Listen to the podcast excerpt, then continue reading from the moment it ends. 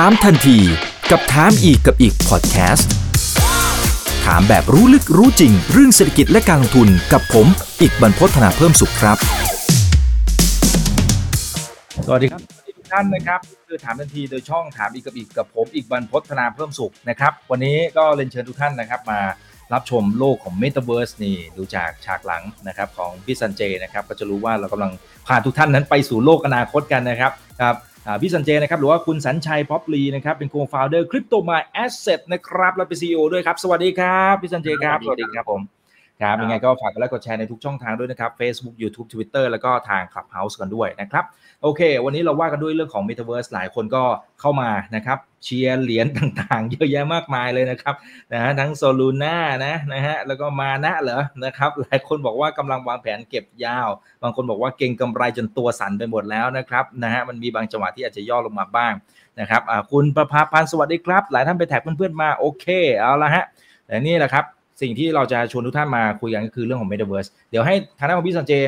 เล่าให้เราฟังก่อนว่านิยามของพี่สันเจเนี่ยคิดว่ามันคืออะไรเพราะหลายคนคือต้องบอกผู้เชี่ยวชาญแต่ละท่านเนี่ยยังมองต่างกันอยู่เลยนะพี่สันเจแต่ก็เข้าใจได้เพราะมันเป็นเรื่องใหม่อยู่ตัวพี่สันเจมองจริงๆว่าเดี๋ยวเราอาจจะต้องเท้าความไปนิดนึงครับคุณครับก็คือว่าเรื่องของ Metaverse ในใจความของผมเนี่ยคือมันคำว่า Metaverse จริงๆมันมาจากนิยายไซไฟอันนึงชื่อว่า Snow Crash ที่เขียนตั้งแต่ปี92แล้วจริงๆคอนเซ็ปต์ของ Metaverse มันมีมาก่อนที่อินเทอร์เน็ตจะมาบูมซะอีกอย่างเงี้ยคือถ้าเอาใจความจริงๆของคำว่า Metaverse ครับจริงๆมันจะมี2คำอยู่นะก็คืออันแรกก็คือว่าคำว่า Meta ก็คือว่าคล้ายๆกับว่าเหมือนไปอีกโลกนึงอย่างนั้นน่ะแล้วก็ Verse ก็หมายถึงว่า Universe ก็คือเป็นโลกเสมือนอีกอันนึงก็คือเป็นโลกคู่ขนานและโลกเสมือนก็ได้ถ้าจะนิยามกันจริงๆนะอันนี้ถ้าเราจะย้อนกลับไปดูครับเรื่องของ Metaverse มันก็จะมีตั้งแต่หลายๆเลเยอร์ที่เราคุยกันคือถ้าเราอยู่ในโลก 2D อย่างเงี้ยก็เป็น Metaverse ได้เหมือนกันก็คือว่ามันจะมีแพลตฟอร์มต่างๆเดี๋ยวนี้เยอะแยะเต็มไปหมดนะครับว่าที่ก่อนจะเรียกตัวเองว่าเป็น Metaverse แต่ว่าเป็นโลกเสมือนแบบใหม่คือจริงๆใจความของผมที่ผมอยากจะตีความมันให้ชัดเจนมากขึ้นก็คืออาจจะมีต้องมีแบบลักษณะนิดนึงแล้วกันก็คืออาจจะมีเรื่องขององค์ประกอบว่าเราอาจจะต้องมี Ecosystem ของเราไปอยู่ในโลกเสมือนไม่ว่าจะอยู่ใช้ AR VR ต่อไปก็เป็น AX ที่เขาคุยกันแล้วหรือว่า 2D ก็ได้หรือว่าอวตาร 2D ก็ได้เหมือนกันนะครับจริงๆมันค่อนข้างกว้างเหมือนกันแค่ว่าอาจจะเป็นประสบการณ์ทั้งหมดของเราที่อยู่ในโลกเสมือนของเราแล้วกันหรือว่าทำให้ประสบการณ์เราเกิดประสบการณ์ใหม่ๆขึ้นมาได้ว่าอย่างนั้นแล้วกันครับจริงๆมันก็เป็นลิงก์เกี่ยวเรื่องเกมเยอะถ้าเราเคยเล่นเกมตั้งแต่สมัยก่อนอย่างเงี้ยหรือว่าเคยบางคนอาจจะเคยเล่นแพลตฟอร์มอย่างSecond Life มาก่อนอย่างเงี้ยมันก็เป็นผมก็นิยามว่ามันเป็น Metaverse ของมันเหมือนกันนะจริงๆก่อนที่เรื่องของ Metaverse มาดังเนี่ย Second Life ก็เป็นแพลตฟอร์มที่ผมเคยเข้าไปเล่นอยู่สมัยก่อนนะสนุกเดินเล่นดูอย่างเงี้ยตอนมันก็เริ่มมาตั้งแต่ปี2013อย่างเงี้ยตอนนี้มันก็มียูเซอร์ประมาณล้านกว่าคน2ล้านคนแต่ว่าไม่ได้บูมอะไรมากมันก็จะมีคนกลุ่มเฉพาะที่เข้าไปเล่นของมันแต่ว่าถ้าเป็นเด็กๆรุ่นใหม่เนี่ยเค้าก็อาจจะคุ้นเคยกับMetaverse ในโลกของ Roblox อย่างเงี้ยเดี๋ยวนี้เขาพูดกันแล้วเด็กๆรุ่นหลานผมเนี่ยหลานผมมาที่บ้านอยู่อย่างเงี้ยผมก็เห็นเขานั่งอยู่หน้าใช่รุ่นหลานแล้วเนี่ยไม่รุ่นเราแล้วก็คือหลานมาที่บ้านอยู่เนี่ยเขาก็จะนั่งทำอะไรกันผมก็งงว่านั่งอยู่หน้าคอมทั้งวันเลยแล้วผมก็เดินไปดูผมก็บอกเขาเล่น Roblox อยู่ผมก็ถามว่า Roblox คืออะไรเขาบอกอ๋อเป็นเกมอยู่ไม่รู้เรื่องหรอกอย่างเงี้ยโอ้โหคนละรุ่นแล้วใช่ไหมคนละรุ่นแล้วใช่ก็คือเหมือนว่าเราจะเห็นคนละรุ่นแล้วเทรนด์ของเด็กยุคใหม่ที่เราเห็นกันนะเขาจะไม่ค่อยเล่น Facebook กันนะอาจจะ Facebook ก็เป็นเหมือนโลกเสมือนของคนบางคนแล้วกันหรือว่าของเราที่เราเล่นกันอย่างเงี้ยแต่ว่าถ้าเป็นแบบของรุ่นเด็กๆไปเขาจะมองว่า Facebook อ่ะเป็นสิ่งโลกของคนแก่ละโบราณมีแต่รุ่นแม่เล่นกันอย่างเงี้ยไม่อยากอยู่โลกเดียวกับแม่ที่แม่พ่อแม่เขาเล่นใช่มั้ยเขาไม่อยากอยู่โลกเดียวกันเขาก็ไปหาโลกของตัวเองอย่างเงี้ยที่เขามีกันก็เด็กๆไปเล่นRoblox เยอะมากแล้วไม่งั้นก็ถ้าเป็นอีกแพลตฟอร์มนึงที่ผมคิดว่าฮิตมากเลยก็ Fortnite เขาเล่นเกมกันครับซึ่งพี่สันเจคิดว่าไอ้ยุคของรุ่นหลานหรือรุ่นลูกของพวกเราเนี่ยอันนี้ของจริงเลยใช่ไหม Metaverse อันนี้คือน่าจะมาจริงๆแล้วไม่ใช่ว่าเหมือนกับเกมที่เราเล่นเมื่อก่อนปั๊บเสร็จปั๊บมันก็มาลายหายไปหมายถึงว่าความนิยมอาจจะลดลงบ้างอะไรต่างแต่อันนี้คือปรากฏการณ์ที่มันจะเกิดขึ้นเป็นเวฟก้อนใหญ่เลยหรือเปล่า หรือมันก็ช่วยใช่ผมว่ามันเป็นแมคโครเทรนด์เลยแหละที่เราเห็นได้ชัดเจนว่าหลายๆบริษัทที่เขาอยากจะพิวอตหรือว่า disrupt ตัวเองแล้วมาทำเรื่องของ Metaverse ไม่ว่าคนจะอยู่เรื่องของเป็นรีเทลก็ตามเป็นexperience service อย่างเงี้ยครับสุดท้ายแล้วมันก็ต้องมี service อะไรที่ offer ในโลกเสมือนด้วยแล้วก็มี offer ในโลกความเป็นจริงด้วยผมว่ามันจะอยู่เป็นโลกคู่ขนานกันมากกว่าซึ่งจริงเดี๋ยวนี้ต้องยอมรับเลยว่าเด็กรุ่นใหม่เขา spend time กับโลกอินเทอร์เน็ตเยอะมากไม่ว่าจะเป็นเนี่ยครับแพลตฟอร์มต่างๆแล้วก็ใช้เวลากับตรงนี้เยอะมากเขาก็น่าจะมีความคุ้นเคยครับว่าในโลกการท่องโลกแบบเดี๋ยวนี้เด็กเอาเห็นได้ชัดเลยสมัยก่อนเรารุ่นเด็กแล้วเราก็จะเล่นแบบไปเตะบอลกับเพื่อนๆในซอยเราหรือว่าหมู่บ้านเราอย่างเงี้ยพบปะเจอกันเนี่ยเด็กรุ่นใหม่นี่คือไม่ต้องทำอะไรเลยก็นั่งอยู่บ้านเฉยๆเนี่ยเขาก็เจอเพื่อนเขาได้แล้วเขาอย่างเนี่ยยกตัวอย่างแบบคนใกล้ตัวหลานตัวเองเนี่ยครับผมก็งงว่าวันหนึ่งอยู่ดีเขามาบอกผมว่าอ๋อวันนี้เขามีนัดไปเจอเพื่อนสมัยก่อนเราก็จะไปเจออะไรไปเดินแบบเซ็นทรัลห้างไปเดินสยามอะไรอย่างเงี้ยเดี๋ยวนี้เขาบอกอ๋อวันนี้มีเดินเล่นใน Roblox จะนัดเพื่อนๆไปเดิน Roblox กันก็ไปนัดเจอกันในเกมว่ากันเถอะประมาณนั้นใช่ใช่ก็คือไปนัดทำกิจกรรมกันในเกมหรือว่าทำแทสทำเควสกันอย่างเงี้ยมันก็ได้เป็นแบบอีกประสบการณ์หนึ่งมากกว่าว่าวัยแบบคนผู้ใหญ่ก็อาจจะงงๆนิดนึงว่าอะไรทำไมเด็กพวกนี้ไม่ยอมไปเจอกันในโลกเป็นจริงแต่ว่าผมแค่อยากจะนิยามอย่างนี้ว่าโลกความเป็นจริงของเขาอะครับกับของเราอะมันโลกเสมือนกับโลกความเป็นจริงมันมีความแบบอิมเมอร์จกันมากขึ้นแล้วหรือว่ามีการแบบซับซ้อนกันมากขึ้นนะแทนที่เราจะแยกกันไม่ออกคือมันจะเริ่มแยกกันไม่ออกผมว่าสมัยนี้ครับก็นอกจากว่าจะมีการแบบว่าไปพบเจอกันเขาก็มีการส่งของนะครับแทนที่ส่งของโลกจริงๆเขาก็มีการซื้อของให้แล้วในโลกเสมือนอย่างเงี้ยของขวัญวันเกิดของคริสต์มาสของปีใหม่เลยเขาก็ส่งกันให้อยู่แล้วอย่างเงี้ยคือเราก็จะเห็นได้ชัดเจนเลยพฤติกรรมผู้บริโภคของเด็กยุคใหม่เนี่ยกำลังไปทางนี้กันอย่างแน่นอนซึ่งผมก็เห็นได้ชัดเจนเลยถึง Facebook เขาก็ต้องออกมาทำเรื่องของ Metaverse ตรงนี้เพราะว่าเขาอาจจะคือตอนเนี้ยมุมของ Facebook ก็คือว่าดูเหมือนเป็นแพลตฟอร์มของคนแก่ไปนิดนึงนะแต่เด็กๆคนใหม่ๆเขาก็ realize ตรงนี้แหละผมว่านะเขาก็เลยต้อง pivot ตัวเองขึ้นมาว่าทำแบรนด์ใหม่ขึ้นมาแล้วก็ attract กลุ่ม new gen user เพราะ gen user ของ Facebook จริงๆเป็นรุ่นอย่างเราที่เราเริ่มกันตั้งแต่ปีแบบอะไรอ่ะ2006 2007อย่างเงี้ยที่เริ่มเล่น Facebook กันแรกๆอย่างเงี้ยครับตอนนี้เราก็เกินมา14ปีแล้วถ้าว่าไปมันก็ต้องไป attract user กลุ่มใหม่ๆแหละครับครับซึ่งถ้าเป็นความเห็นของพี่สัญเจคิดว่าเขาปรับตัวทันไหมสำหรับ Facebook เองผมว่าก็น่าจะดูเหมือนเขาก็ไปทิศทางที่ถูกต้องนะครับแต่ว่าเดี๋ยวนี้ผมว่ามัน Facebook เขาใหญ่มากแล้วจนstrategy ของเขาน่าจะเป็น M&A ซะเยอะด้วยผมว่าเขาก็คงไปหาแบบบริษัทที่ทำสมมติมันมีบริษัทนึงที่ทำ Metaverse ขึ้นมาดีๆเขาก็อาจจะมีโอกาสเข้าไป take over ได้เงี้ยแล้วก็มา plug in กับ ecosystem ของเขาได้เหมือนกันอย่างที่เราเห็นกับหลายๆดีที่เกิดขึ้นมาแล้วมันก็จะกลายเป็นแบบ consolidation มากกว่าแหละซึ่งผมว่าอย่างนี้โรดแมปเรื่อง Metaverse เขาก็มีอยู่ก็เดี๋ยวนี้ก็เลยเห็นล่าสุดก็ที่เขามีทำกับ Ray-Ban ไปแล้วผมว่าพวกนี้มันยังเป็นแบบจุดเริ่มต้นเฉยๆแล้วต่อไปนี่อาจจะเป็นแบบ Ready Player One จริงๆเลยก็ได้หรือว่าเป็นแบบพวก Westworld เลยถ้าใครเคยดูนะครับมันก็เป็นโลกที่แบบว่าอยู่ใน Netflix ก็มีแล้วในมุมนึงแต่ว่าก็น่าสนใจอีกมุมนึงเหมือนกันผมว่าเราก็ต้องปรับตัวให้ทันนะครับทีนี้นะครับถ้าเป็นในมุมของกรอบระยะเวลาสิ่งที่อย่างพี่สัญเจเองก็ถือว่าเป็นเบอร์ต้นๆของวงการนะฮะมันพอที่จะเห็นภาพไหมครับว่าไอสิ่งที่เราคุยกันว่ามันกำลังจะเกิดขึ้นจริงมันอาจจะเกิดแล้วในบางส่วนด้วยซ้ำในมุมของเด็กๆนะครับแต่ว่าในแง่ของประสบการณ์ที่มันจะเกิดขึ้นในมุมที่แบบเช่นมันให้ความรู้สึกเหมือนแบบเหมือนเราได้ไปเจอคนจริงๆเราได้ไปพูดคุยอะไรที่แบบมันซีมเลสจริงๆคืออย่างนี้ผมคิดว่ามันยังมีนิดนึงนะพี่สัญเจที่มันยังรู้สึกว่ามันไม่ได้เหมือนกับมาพบปะต่อให้เราเราคุยกันออนไลน์โอเคเรารู้จักกันมาก่อนแล้วก็อาจจะโอเคแต่ถ้าสมมุติเราไม่เคยรู้จักกันเลยแล้วเราไปคุยทางออนไลน์มันผมว่ามันสนิทกันอาจจะยากนิดนึงนะหรือความ relationship อะไรบางอย่างมันไม่เหมือนแบบที่เราปฏิสัมพันธ์กันแบบเหมือนเจอคนน่ะอะไรผมไม่แน่ใจว่าแล้วภาพที่มันจะเกิดขึ้นแบบ seamless จริงๆเนี่ยมันน่าจะเกิดขึ้นได้เมื่อไหร่ยังไงเอาเท่าที่เป็นเจพอจะมองได้จริงๆผมว่ามันต้องกับ AR ให้มันเสถียรมากกว่านี้ก่อนนะผมว่าจุดเริ่มต้นของ AR กับ VR ตอนนี้ก็เป็นเหมือนยุคแบบดาลับของอินเทอร์เน็ตแล้วกันผมว่าอย่างเงี้ยที่แบบเราเริ่มใช้กันแบบOculus อย่างเงี้ยที่เราเล่นเกมกันแล้วอย่างเงี้ยบางเกมคือผมว่ามันแค่เป็นจุดเริ่มต้นนะครับก็คือว่าห แต่หลายแพลตฟอร์มก็ยังไม่เข้ามาตรงนี้เต็มตัวหรือว่าเทคโนโลยีก็ยังไม่รองรับได้ดีมากอย่างเงี้ยแต่ผมว่าไม่น่าจะเกิน5 ปีเนี่ยเราอาจจะกลายเป็น seamless experience จริงๆครับในเมื่อเทคโนโลยีมันพร้อมไปปุ๊บเนี่ยอาจจะเป็นเหมือนในหนังเลยก็ได้ว่าเราใส่แว่นปุ๊บเนี่ยไม่ต้องทำอะไรนั่งอยู่หน้าโต๊ะเนี่ยคุยกันได้แบบทุกอย่างเตรียมหมดผมว่าจริงๆเทคโนโลยีมันไปมันโกรธมัน exponential มากครับแล้วก็โอกาสสูงมากภายใน5 ปีเนี่ยที่ทุกอย่างจะเปลี่ยนไปแล้วก็ experience มันจะ seamless มากขึ้นถ้าดูจากตัวเองก็ได้นะครับอย่างเนี้ยเนื่องด้วยโควิดเกิดขึ้นมาใช่ไหมเราก็มีปัญหาเหมือนกันในออฟฟิศของเราว่า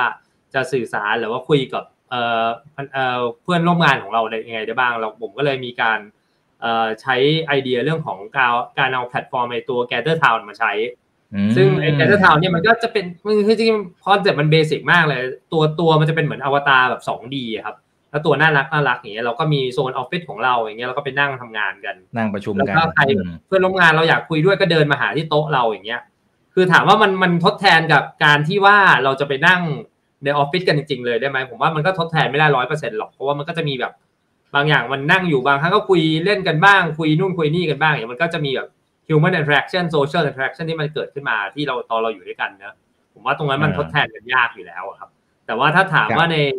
การแก้ขัดไปก่อนอย่างเงี้ยอย่างน้อยว่าเพื่อนร่วมงานเรารู้ว่าเห็นว่าเราทุกคนนั่งอยู่ตรงนี้นะเดินไปหากันได้มีประชุมก็อย่างน้อยแบบแทนที่ฟีลลิ่งเราจะยกคอมแล้วเดินไปในห้องประชุมเนี่ยนี่คือเราอวตารของเราเดินเข้าไป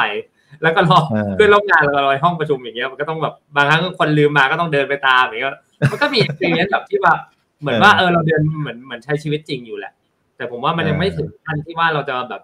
เปลี่ยนจาก experience ของชีวิตจริงกับไอ้ตัวโลกเสมือนเนี่ยอย่างแท้จริงครับอันนั้นผมว่าจะต้องรอสักพักแต่ว่าผมว่าตอนนี้มันเป็นจุดเริ่มของแมคโครเทรนด์อีกอันหนึ่งครับง่ายๆเลย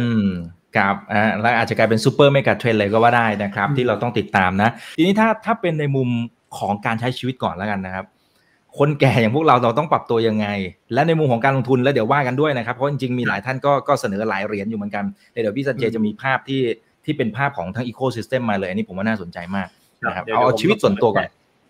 ชีวิตส่วนตัวเอาแล้วแต่พี่สันเจเรียงยังไงก็ได้เอาชีวิตส่วนตัวก่อนก็ได้ผมว่าการปรับตัวครับคืออย่างน้อยว่าในโลกของข้อดีของที่เราอยู่ในยุคนี้ผมมองว่าอย่างหนึ่งนะคือว่าแพลตฟอร์มใหม่ๆที่เกิดขึ้นมาไม่ว่าจะเป็นโดยเฉพาะที่มันอยู่ในโลกของคริปโตเคอเรนซีหรือบล็อกเชนเนี่ยมันทำให้เราเข้าถึงโอกาสได้ก่อนที่แพลตฟอร์มมันจะดังขึ้นมาถ้ายกตัวอย่างง่ายๆเลยเนี่ยผมพูดถึงตัวเหรียญนิดนึงก็ได้พูดถึงเรื่อง Sandbox เลยก็ได้ครับคือ Sandbox เนี่ยเป็นแพลตฟอร์มที่น่าสนใจมากก็คือว่าผมศึกษาตัวนี้มาตั้งแต่หลายปีแล้วก็คือว่ามัน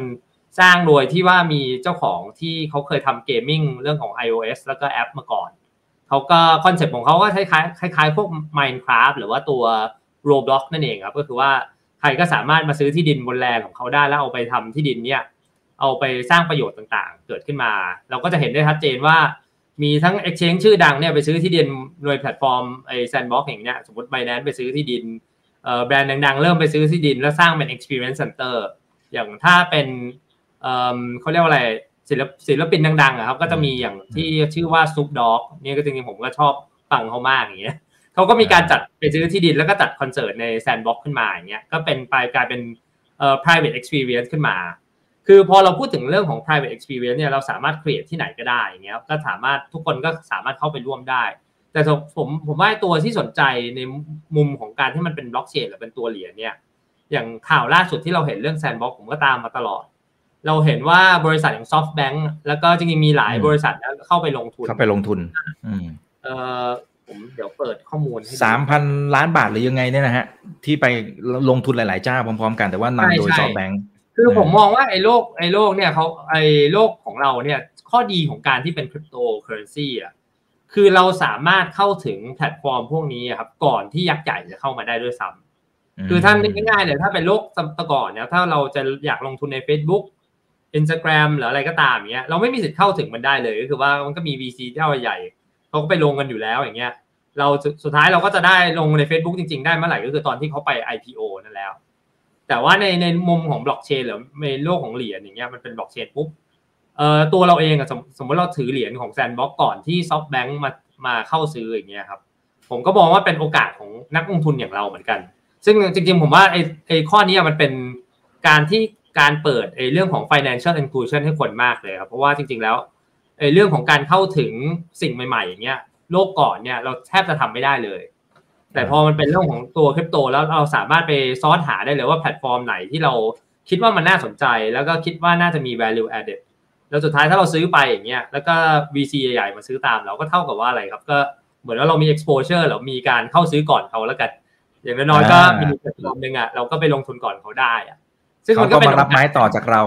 ใช่ๆๆก็คือว่ามันก็เป็นโอกาสนักลงทุนอย่างเรานะก็คือว่าคนแก่อย่างเราเนี่ยในยุคนี้นะก็คือว่าผมว่ามันก็ต้องมีการปรับตัวไปครับแล้วศึกษาพวกแพลตฟอร์มพวกนี้เข้าไปเรื่อยๆเพราะว่าจริงๆหลายๆ mega trend เกิดขึ้นมาอย่างเงี้ยถ้าย้อนกลับไปข่าวของ Facebook ที่เกิดขึ้นมาเนี่ยสิ่งที่น่าสนใจก็คืออย่างนึงวันที่มาร์คซักเคอร์เบิร์กเขาประกาศเรื่องของ Metaverse ขึ้นมาเนี่ยผมก็มีการเอ็ดใจอยู่แล้วว่าไอ้เหรียญคริปโตที่มันเกี่ยวกับ Metaverse เนี่ยมันจะเกิดอะไรขึ้นกับมันหรือเปล่าผมก็แบบว่าเราก็ดูก่อนเลยในพอร์ตเรามีอยู่หรือเปล่าถ้าไม่มีปุ๊บผมก็ไปซื้อตัวหลักไว้ก่อน3ตัวแม่ที่ผมอาจจะเรียกว่าเป็น blue chip metaverse related แล้วกันโอ้โหไปซื้อมาเพิ่มโอ้พี่สันเจรวยเลยสิครับช็อตนี้รวยเลยสิก็ไม่รวยเราก็ซื้อไว้เผื่อๆกันเราก็ไม่แน่ใจครับเพราะเราก็ยังมีความ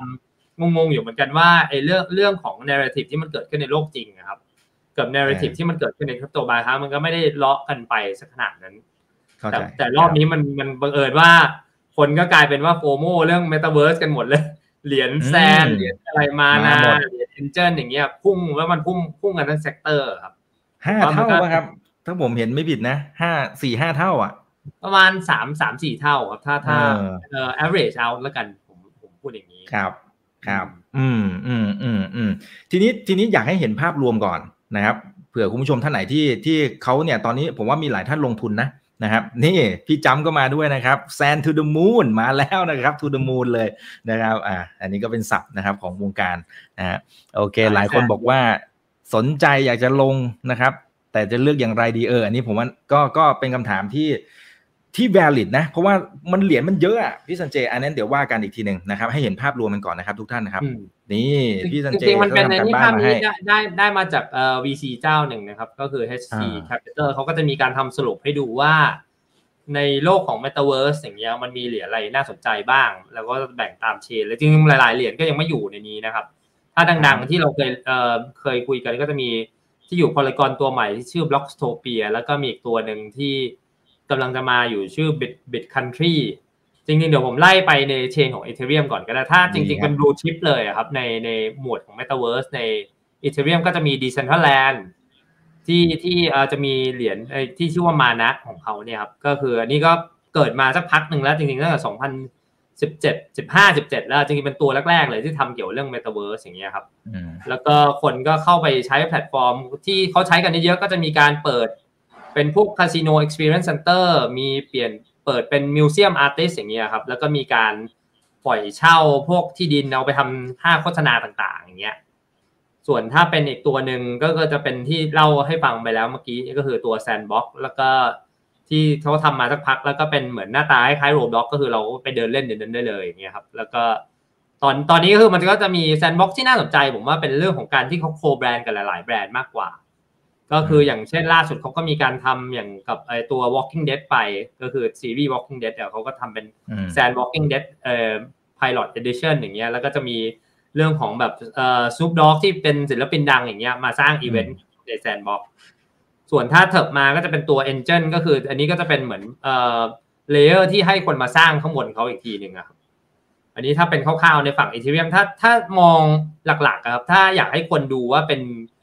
blue chip project จริงๆผมว่าแค่3อันนี้ก็พอนะครับก็คือมี Decentraland Sandbox และ Enjin ส่วนที่เหลือมันก็จะเป็นแนวเกมแนวแบบ Red Fox Lab นี่ก็เป็นตัวใหม่เลยที่เพิ่งมาแต่นี้ผมยังไม่ได้ศึกษาเข้าไปเยอะมากก็กำลังทำ research กันอยู่ตัว Starlink ก็จะเป็นเกี่ยวเรื่องเขาเรียกอะไรอ่ะไปอยู่ในไอเหมือนอยู่ใน universe อยู่ใน space อ่ะครับก็คือมีการซื้อขายยานได้นู่นนี่อะไรก็มีการไปซื้อซัตเตอร์ไลท์ได้ที่เป็นอันปลอมนะเนี่ยจริงนะก็เหมือนจะ experience ว่าเราใช้ชีวิตอยู่ในโลกแบบอยู่ในดาวอากาศแล้วกันซึ่งคุณอีลอนมัสก์กำลังพาเราไปในชีวิตจริงเนี่ยใช่ครับแต่ผมว่าตัวที่เราอยากจะโฟกัสกันจริงๆไอ้ตัวอีกตัวนึงถ้าเป็นบนเชน Solana ที่เขาพูดถึงกันเยอะก็จะเป็นไอ้ตัวที่เป็นคล้ายๆเกมครับหรือว่า Ultra Reality เกมที่ชื่อว่า Silas จริงๆก็เป็นเกมที่มันมี2เหรียญนะก็คือมีไอ้ Atlas กับตัว Police แล้วก็เรื่องของไอ้ตัว Silas เนี่ยครับก็เป็นแบบเขาเรียกว่าไงเป็นเกมยักษ์ใหญ่แบบอภิมหากาพย์เลยก็ได้อย่างเงี้ยน่าจะใช้เวลานานพอสมควรกว่าจะใช้งานได้ผมว่าระหว่างทางก็คงจะมีมินิเกมออกมาเยอะแต่ว่านี่คือเราก็พูดยากว่าเกมมันจะออกมาเป็นยังไงนะเพราะว่าเกมสุดท้ายแล้วเขาก็จะเน้นแบบความสนุกแล้วก็เกม Silas ผมมองว่าอาจจะการคนเข้าถึงค่อนข้างยากนึกสภาพเราต้องไปซื้อยันอวกาศนะคุณดิษฐ์ประมาณแบบเท่าไหร่อ่ะ$50,000ก็$1,000,000 $30,000อย่างเงี้ยหรือเป็น$100,000อย่างเงี้ยแล้วก็ข้อเสียของมันอีกอันนึงคืออะไรรู้ไหมครับไอ้ยานที่เราซื้อมาเนี่ยสมมติเราไปลบกับอีกฝั่งนึงเนี่ยมันสามารถระเบิดไปจริงๆได้นะก็ซื้อเข้ามาเราซื้อยันอวกาศที่เป็น NFT เนี่ย$30,000 $50,000เอาไปสู้ลบปุ๊บเกิดยานเราระเบิดขึ้นมาเนี่ยไอ้$50,000ของเราเนี่ยหายไปนะเอ้าอย่างนั้นเลยเหรอฮะใช่โอ้โหนี่มันมากผมว่าแต่ว่ากราฟิกอะไรเขาก็ใช้กราฟิกค่อนข้างดีมากนะเกมนี้เขาใช้เป็นไอตัวที่ชื่อว่า Unreal Engine อันนี้ถ้าสาวกเกมก็ค่อนข้างน่าจะรู้เรื่องของ Unreal Engine พอสมควรอย่างเงี้ยครับส่วนถ้ากลับมาที่ Binance Chain นะครับมันก็ Binance จริงๆผมว่าเป็นอะไรที่น่าสนใจมาก Binance เนี่ยตอนนี้ยังไม่ค่อยมีเกมแบบฟอร์มยักษ์ออกมาผมว่าน่าจะรออีกไม่นานแหละแต่ว่าน่าจะค่อยๆออกมากันอยู่แต่จริงๆถ้าเป็นภาพสรุปอะนอกจากไอเหรียญพวกนี้ก็จะมีที่เขาเล่ากันว่าไอตัว Axie Infinity ก็มีมาเหมือนกันนะครับ Axie Infinity ที่วันนั้นเราเคยคุยกันไปแล้วก็เป็นเรื่องของเกมที่เป็น Play to Earn นะตัวแรกๆของไอตัว Blockchain ที่จุดกระแสมาแล้วก็คนเข้าไปเล่นเยอะมหาศาลเลยก็ตอนแรกเขามีอยู่2เหรียญ AXS กับ SLP ตอนนี้เพิ่มมาอีกเหรียญนึงละเหรียญชื่อ RONก็เป็นตัวDecentraland Exchange ที่เขาเปิดขึ้นมาเองนะครับใช้ในระบบเขาก็นึกสภาพผมนึกสภาพอย่างนี้แล้วกันว่าเรื่องของ Network Effect อ่ะค่อนข้างสำคัญผมว่านะไอตัวเรื่องของการที่เหรียญพวกนี้มันจะมีมูลค่าหรือเปล่าเพราะว่าในเมื่อเรา create ไอตัว Metaverse ขึ้นมาครับหรือว่าโลกจำลองขึ้นมาเราต้องการอะไรครับเราต้องการคนเข้าไปใช้มันทีนี้เราจะเบสยังไงได้บ้างว่าแพลตฟอร์มไหนอ่ะที่คนจะเข้าไปใช้เยอะที่สุดว่าเนี่ยเป็นอะไรคำตอบที่ค่อนข้างยากพอสมควรหลักเลยใช่แต่ว่าผมว่าในสุดท้ายแล้วอย่างเงี้ยตอนนี้ก็คือถ้าเราให้ดูเลยนะก็จะมี2เหรียญหลักๆที่คุยกันก็คือจะมีตัวแซนกับมานะก็คือแต่จริงๆแล้วถ้าให้มองภาพลึกกว่านั้นนะครับก็คือว่าตัวแซนผมว่าค่อนข้างทำอะไรที่น่าสนใจกว่านิดนึงแล้วกันก็คือว่ามันเขาอย่างน้อยมีบริษัทเกมยักษ์ใหญ่อะครับเข้าไปเป็นโคโปรโมทด้วยหรือว่าการที่ไปลงทุนด้วยแล้วกันแล้วก็เขาจะเน้นแบบโคแบรนดิ้งหลายๆแบรนด์ผมว่า strategy ของแซนน่าสนใจก็คือว่าอย่างอาตาลิก็ไปสร้างเป็นพวก experience center บนแซนละแต่ตอนนี้ผมไม่แน่ใจว่าเปิดให้เข้าไปเล่นกันหรือยังนะแต่ว่าแล้วก็มีอย่างตัวWalking Dead นะครับที่เลือกไปก็คือว่าเปิดเป็นซีรีส์เป็น post apocalypse team อย่างเงี้ยเข้าไปเราอยากจะสร้างเป็น experience center หรือเกมแบบเกี่ยวกับเป็น first person shooter อย่างเงี้ยเราก็สามารถสร้างได้ในแสนก็คือใครมีไอเดียอะไรก็สามารถทำเป็น experience center ได้ซึ่งผมว่า experience center เนี่ยมันค่อนข้างน่าสนใจตรงที่ว่าผมได้มีโอกาสคุยกับ developer หลายๆที่เหมือนกันเขาก็กำลังดูอยู่ว่าเขาอยากจะไปทำเรื่องของ metaverse ด้วยหรือเปล่าเพราะนึกสภาพนะเราเป็น developer ยักษ์ใหญ่ในประเทศไหนก็ได้เนี่ยเราไปสร้าง experience center ครับในแสนหรือในมานะหรือใน Decentraland ก็ตามเนี่ยผมว่าก็จะได้เรื่องของ PR value ค่อนข้างจะเยอะนะแล้วเป็นให้คนที่เข้ามาหรือว่าสมมติถ้าเขาอยากจะเจาะตลาดเด็กยุคใหม่นะเขาก็ได้เรื่องของ awareness แล้วก็ได้เรื่องของการเข้ามาเป็นส่วนร่วมด้วยเหมือนกันนะครับซึ่งจริงๆอันนี้ก็ move ต่อไปนะครับก็มีเรื่องของไอ้ตัวถ้าผมไม่ผิดนะไอ้ตัว Korean League ครับที่เขามีการKorean Premier League มั้งถ้าผมไม่ผิดนะครับที่มีการสปอนเซอร์ตัวแพลตฟอร์มนึงด้วยจำไม่ได้แพลตฟอร์มใหญ่มันเยอะไปหมดแต่ว่ามีมาเหมือนกันนี่ก็คือถ้าที่เป็นลีกฟุตบอลเนี่ยเขาก็เริ่มสปอนเซอร์เป็นพวกเกมที่เกี่ยวกับเรื่องฟุตบอลไปแล้วในโลกในเกมในบล็อกเชนเนี่ยครับแล้วผมก็มีโอกาสคุยกับเพื่อนหลายๆคนที่ทำแบรนด์เหมือนกันไม่ว่าจะเป็นแบรนด์สปอร์ตเนี่ยเขาก็เริ่มเห็นกันแล้วไงถ้าเป็นต่างประเทศเราก็จะเห็นว่า Nike พูดถึงMetaverse อะไรอย่างเงี้ยแบบเจ้าของแบรนด์แบบยักษ์ใหญ่อันนึงเหมือนกันนะที่เป็นเกี่ยวกับเรื่องเนี่ยสปอร์ตในประเทศไทยก็มาถามผมเหมือนกันเป็นเพื่อนกันพอดีว่าแบรนด์ของเขาเนี่ยทำอะไรได้บ้างใน Metaverse ผมก็มองว่าอย่างเงี้ยผมก็มีออปชันให้เขาว่าไปให้ไปศึกษาแลนด์หรือไม่ก็ดูเรื่องของเกมมิ่งก็ได้ครับว่าเดี๋ยวต่อไปเนี่ยมันจะมีเรื่องของตัวเกมไฟล์ที่ออกมาต่างๆที่เกี่ยวกับเรื่องของฟุตบอลหรือว่าเป็นกีฬาออกมาขึ้นนะครับผ ผมว่าตัวเทรนด์พวกนี้ก็น่าสนใจอยู่แต่จริงๆถ้าจะมุมมองส่วนตัวครับก็คือว่าถ้ามองในเหรียญแบบ Metaverse จริงๆเลยมันก็จะมีเหรียญเนี่ยครับ Mana Sand แล้วก็ Enjin แล้วกันอย่าง Mana ก็จะเน้นไปด้านของ experience มากกว่าก็คือแต่ผมลองเข้าไปเล่นตัว Mana ไปแล้วนะครับแต่ว่ายังมีความรู้สึกอยู่คนมันยังน้อยอ่ะก็เลยผมไม่แน่ใจเหมือนกันว่ามันจะเวิร์กหรือไม่เวิร์กยังไงบ้างแต่ว่าถ้าถามในใจอย่างเงี้ยมันอย่างน้อยมันยังมีพวกแกลเลอรี่พวกดังๆของซอทบี้ก็รู้สึกเปิดแล้วในนั้นคนก็ใช้เป็นเรื่องของแกลเลอรี่เนี่ยค่อนข้างเยอะแล้วมีการทำให้เราไปขายป้ายโฆษณาในนั้นด้วยได้เหมือนกันนะครับสมมติผมไปซื้อที่ดินมาเนี่ยเอาที่ดินตรงนี้เอาไปปล่อยเช่าทำเป็นป้ายโฆษณาคนก็มีเข้ามาขึ้นมาอยากจะซื้อขึ้นมาเหมือนกันแล้วข้อสังเกตของเกมพวกนี้คือว่าเขาจะมีพวกเรื่องของตัวเหรียญที่เรียกว่าดาวก็คือเป็น governance token ในแพลตฟอร์มของเขาซึ่งจริงๆถ้ามีนอกจาก2ตัวนี้ครับที่เหรียญที่ผมจับตาอยู่อีกอันนึงก็คือจะเป็นอันนี้ยังไม่ได้ออกมานะครับก็คือจะเป็นชื่อว่า bit country ก็จะเป็นเหมือนอารมณ์ว่าเรามีเป็นmetaverse ของเราคือมันจะทำให้เราสร้าง metaverse ง่ายขึ้นแล้วกันอย่างคุณอินอย่างเงี้ยมี follower เยอะ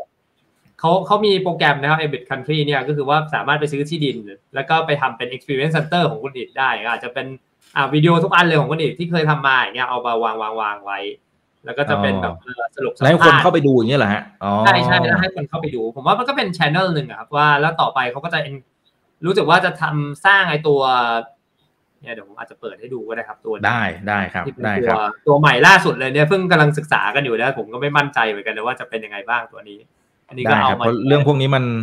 โอ้โหมาเปลี่ยนแปลงเร็วนะครับงั้นเราต้องตามให้ทันด้วยนะครับ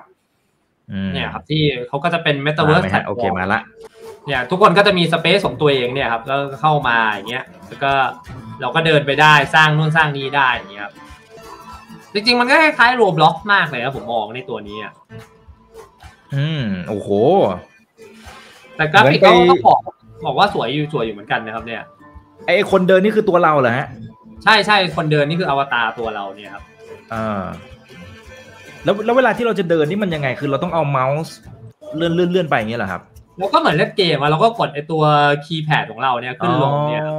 ใช่เราให้มันเดินไปใช่ครับแต่ไอ้ข้อน่าสนใจของตัว Bit Country ตัวนี้ก็เป็นเรื่องของการที่ว่ามันจะมีเหรียญออกมาแต่ว่าเหรียญนี้เขาไม่ได้ขายมันก็คือว่าคนที่ซื้อที่ดินไปเขาจะแจกเหรียญให้แล้วก็จะมีเรื่องของการที่ว่าเขาจะโฟกัสในกลุ่มเป็นอินฟลูเอนเซอร์ซะส่วนใหญ่อย่างเงี้ยครับเขาจะเป็นเน้นพวก early adopter หรือเป็นคนที่มี follower เยอะแล้วให้เข้ามาใช้ในแพลตฟอร์มอันนี้ผมก็ยังไม่เห็นนะว่าเขาไปจับมือกับใครอะไรยังไงบ้างแต่ว่าผมคิดว่าน่าสนใจพอสมควรแหละเพราะถ้าไปดูเรื่องของเนี่ยเขาก็เปิด Ambassador เปิดนู่นเปิดนี่ขึ้นมาเยอะแยะเต็มไปหมดแต่นี่ก็ยังไม่ออกมาเหมือนกันเราก็พูดยากเพราะอย่างตอนนี้ครับก็เป็นช่วงที่ศึกษาเยอะพอสมควรเลยก็ต้องนั่งไล่หาโปรเจกต์พวกนี้ไปดูครับง่ายๆเลยแต่ผมว่าอันนี้ก็เป็นการตอบรับดีพอสมควรเลยระดับนึงนะตัวนี้ถึงแม้มันยังไม่มีเรื่องของเขาจะ position ตัวเองว่าเป็น Metaverse ของไอตัว Polkadot นั่นเองครับตัวนี้แต่เห็นกราฟิกเขาเนี่ยค่อนข้างจะสวยอยู่นะใช่สวยเลยครับดูทันสมัยมากใช่แต่คีย์ของผมก็ยังคิดว่าคีย์ของพวกนี้ครับก็คือยังอยู่ที่ user นั่นแหละก็คือว่าถึงแม้มันสร้างขึ้นมาเนี่ยผมว่าสุดท้ายแล้วแต่คนที่ผมเห็นว่าน่าจะ attract user ได้เยอะสุดเนี่ยน่าจะเป็นตัวแซนก็ได้ค่อนข้างน่าสนใจเลยเพราะว่าแซนตอนนี้ก็มีการหลังจากที่เขาได้รับเงินมาเนี่ยผมว่าก็จะมีหลายๆอย่างที่น่าจะโดนกดล็อกมากขึ้นแหละตัวของเขาที่เขาลงทุนไป93ล้านเพิ่มนะอันนี้ผมว่าเป็นอะไรที่มูฟที่โหดอยู่พอสมควรเนี่ยผมบอกให้ได้เลยเนี่ยแล้วบริษัทที่ไปถึงที่SoftBankใช่ไหมครับใช่ครับที่SoftBankเขาลงจริงมีแบงค์ในไทยไปลงเนี่ย 10x ก็ไปลงเลยครับอ๋อรอบเดียวกันเลยใช่ไหมครับรอบเดียวกันเลยครับรอบที่ valuation เขาขึ้นไปเนี่ยแล้วก็เป็นรอบซีรีส์ B ของเขานี่แหละครับก่อนที่จะคุยเพิ่มเติมเนี่ยอย่างเมื่อกี้ผมย้อนกลับไปนิดนึงนะครับที่พี่สัญเจบอกว่าเหรียญบลูชิพเนี่ยมันมีอยู่3เหรียญนะที่พี่สัญเจผมดูจากแววตาละโอ้โหดูจะชอบเป็นพิเศษเลยนะดูยังไงว่าเอ้ยอันนี้มันคือบลูชิพของทีมนี้มันมีข้อสังเกตอะไรอย่างไรแล้วคำว่าบลูชิพในวันนี้เนี่ยกับอนาคต มันอาจจะไม่ใช่หรือเปล่าฮะมันอาจจะเปลี่ยนแปลงมันจะมีประเด็นอะไรที่เราต้องเฝ้าติดตามไอ้3เหรียญนี้ไปเรื่อยๆว่าเฮ้ยมันอาจจะเหลือแค่2นะหรือมันอาจจะมีลายใหม่ขึ้นมานะหรือจะยังไงมันขึ้นอยู่กับประเด็นอะไรบ้างอะคือตอนนี้อ่ะที่ผมใช้คำว่า blue chip ก็จะเป็นเรื่องของดูตาม market cap ซะส่วนใหญ่แล้วกันก็คือถ้าเป็นรายใหญ่อย่างนี้เหรอฮะใช่ถ้าเป็นรายใหญ่ก็จะเป็นอยู่ในหมวดของ Decentraland อย่างเงี้ยตอนนี้ market cap ก็อยู่ประมาณ3 billion Enjin ก็อยู่ประมาณ3 billion เหมือนกันแล้วก็ Sandbox ก็อยู่ประมาณ 2.4 ผมว่าปัจจัยที่มันจะทำให้ขึ้นลงเนี่ยก็คืออย่าง Decentraland เนี่ยผมว่าเขาเป็นเจ้าแรกนะที่มาก็คือว่าแต่ว่าถามว่าคือคีย์เลยผมว่าสุดท้ายแล้วมันก็จะเป็นเรื่องของ user ที่ on board แล้วก็คนไปสร้างอะไรบน Decentraland เนี่ยซึ่งตอนนี้ผมก็ยังมองเห็นว่าคนยังพอมีนะแต่ว่ามันยังไม่หวือหวามากถ้านึกย้อนกลับไปตอนที่ช่วงตัวเกม Axie Infinity มันบูมขึ้นมาครับซึ่งต้องยอมรับว่าไอ้ตัว Axie เนี่ยกับไอ้ตัวเกมไอ้พวก Metaverse Coin มันจะแตกต่างกันนิดนึงตรงที่ว่า Axie มันจะมีระบบของ Play to Earn แล้วกันนะคนเลยแห่เข้าไปเล่นเยอะแต่นึกสภาพถ้าอันนี้ก็เป็นอีกจุดประเด็นหนึ่งผมว่าน่าสนใจเหมือนกันนะถ้าเป็นตัว Metaverse แล้วก็ทำให้เราเอิร์นในตัว Metaverse ได้อย่างเงี้ยเป็นเหมือนคล้ายๆเมตาตัวเอิร์นหรืออะไรก็ว่ากันไปเนี่ยมันจะล้ำขึ้นไปอีกอย่างเงี้ยเราอาจจะสร้าง Metaverse สามารถเอิร์นได้จากเนี้ยโดยผ่าน Experience Center ของเราอะไรก็ว่ากันไปหรือว่าสร้างมินิเกมของเราเนี่ยแล้วคนเข้ามาเล่นเยอะแยะมากมายผมว่าคีย์เลยก็คือว่า user แล้วก็ตัวพาร์ทเนอร์ที่เขาจะได้เข้ามาอย่าง Enjin นี่จริงๆก็มาสักพักแล้วนะแต่แล้วเขามีพาร์ทเนอร์นี่โหยักษ์ใหญ่เต็มไปหมดนะผมคือตั้งแต่ Microsoft จนถึงแบบไอ้ Samsung ด้วยมั้งถ้าผมไม่ผิดนะมี Enjin เนี่ยถ้าเนี่ยเดี๋ยวผมลิสต์ไอ้ตัว Enjin พาร์ทเนอร์ของเขาได้เนี่ยพาร์ทเนอร์นี่ยักษ์ใหญ่หมดเลยก็คืออันแรกเขาจะมี Samsung นะแล้วก็จะมีตัวMicrosoft อันที่2แล้วมี Ubisoft ด้วยครับจริงแล้วเนี่ยผมว่าจริงๆไอ้ตัว Enjin น่าจะเป็นเรื่องของที่ว่าเขาไปทำเรื่องของไอ้ Wallet กับตัว Samsung ถ้าไม่ผิดนะ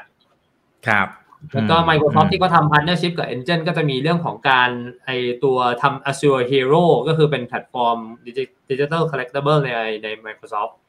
แล้วสิ่งที่น่าสนใจก็คือในปี2019เนี่ยก็คือ Enjin กับตัว Ubisoft เนี่ยก็ทำ Partner ด้วยกันซึ่งผมว่าจริงๆไอ้ตัวน่าสนใจก็คือว่า Ubisoft ต่อไปแล้วก็จะพัฒนาจริงๆเขามีการประกาศแล้วนะว่าพัฒนาเรื่องของไอ้ตัว